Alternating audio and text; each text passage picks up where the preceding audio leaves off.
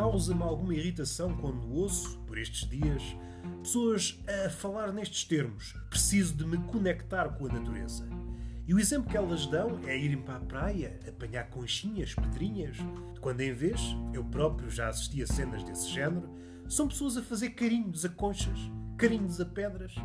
E isso não me parece que seja uma forma de conectar com a natureza. Sendo um bocadinho sacana, isso é uma forma de exibir a vossa maluquice. A natureza não precisa de ser conectada por essa via do afago. A pedra não precisa de ser afagada. Nunca conheci uma pedrinha que me dissesse: Olha, o que calhava bem agora é que me afagasses. Afaga-me aqui os minerais, se puderes. Não temos uma, uma relação a esse nível. Não te posso afagar os minerais, minha pedrinha. Vamos ter primeiro que marcar um jantar. E a pedra? Mas eu sou uma pedra, de hoje para amanhã posso me transformar em pó e depois não vais poder sentir a minha robustez. Minha amiga, não é assim que eu conecto com a natureza.